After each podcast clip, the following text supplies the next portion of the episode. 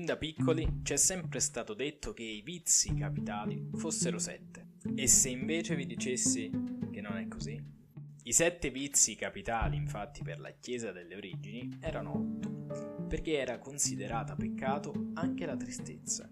Il primo a elaborare una dottrina sui vizi capitali, detti così perché generano altri vizi, fu un monaco, un monaco del IV secolo, Evagerio Pontico, che indicò otto pensieri o spiriti malvagi contro i quali si deve lottare. L'avarizia, la gola, la lussuria, l'ira, l'accidia, la vanagloria, la superbia e la tristezza, intesa come frustrazione, abbattimento dell'anima e scoraggiamento.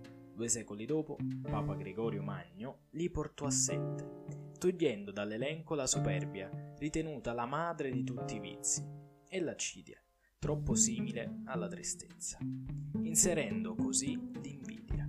Ma fu solo nel 1215, con il quarto concilio lateranense, che si arrivò all'elenco definitivo dei vizi capitali, con il ritorno della superbia che fu unita alla vanagloria e l'accidia che prese il posto della tristezza. Spero che la curiosità di oggi vi sia piaciuta, se così fosse vi invito a seguire il podcast così da non perdervi nessun futuro aggiornamento.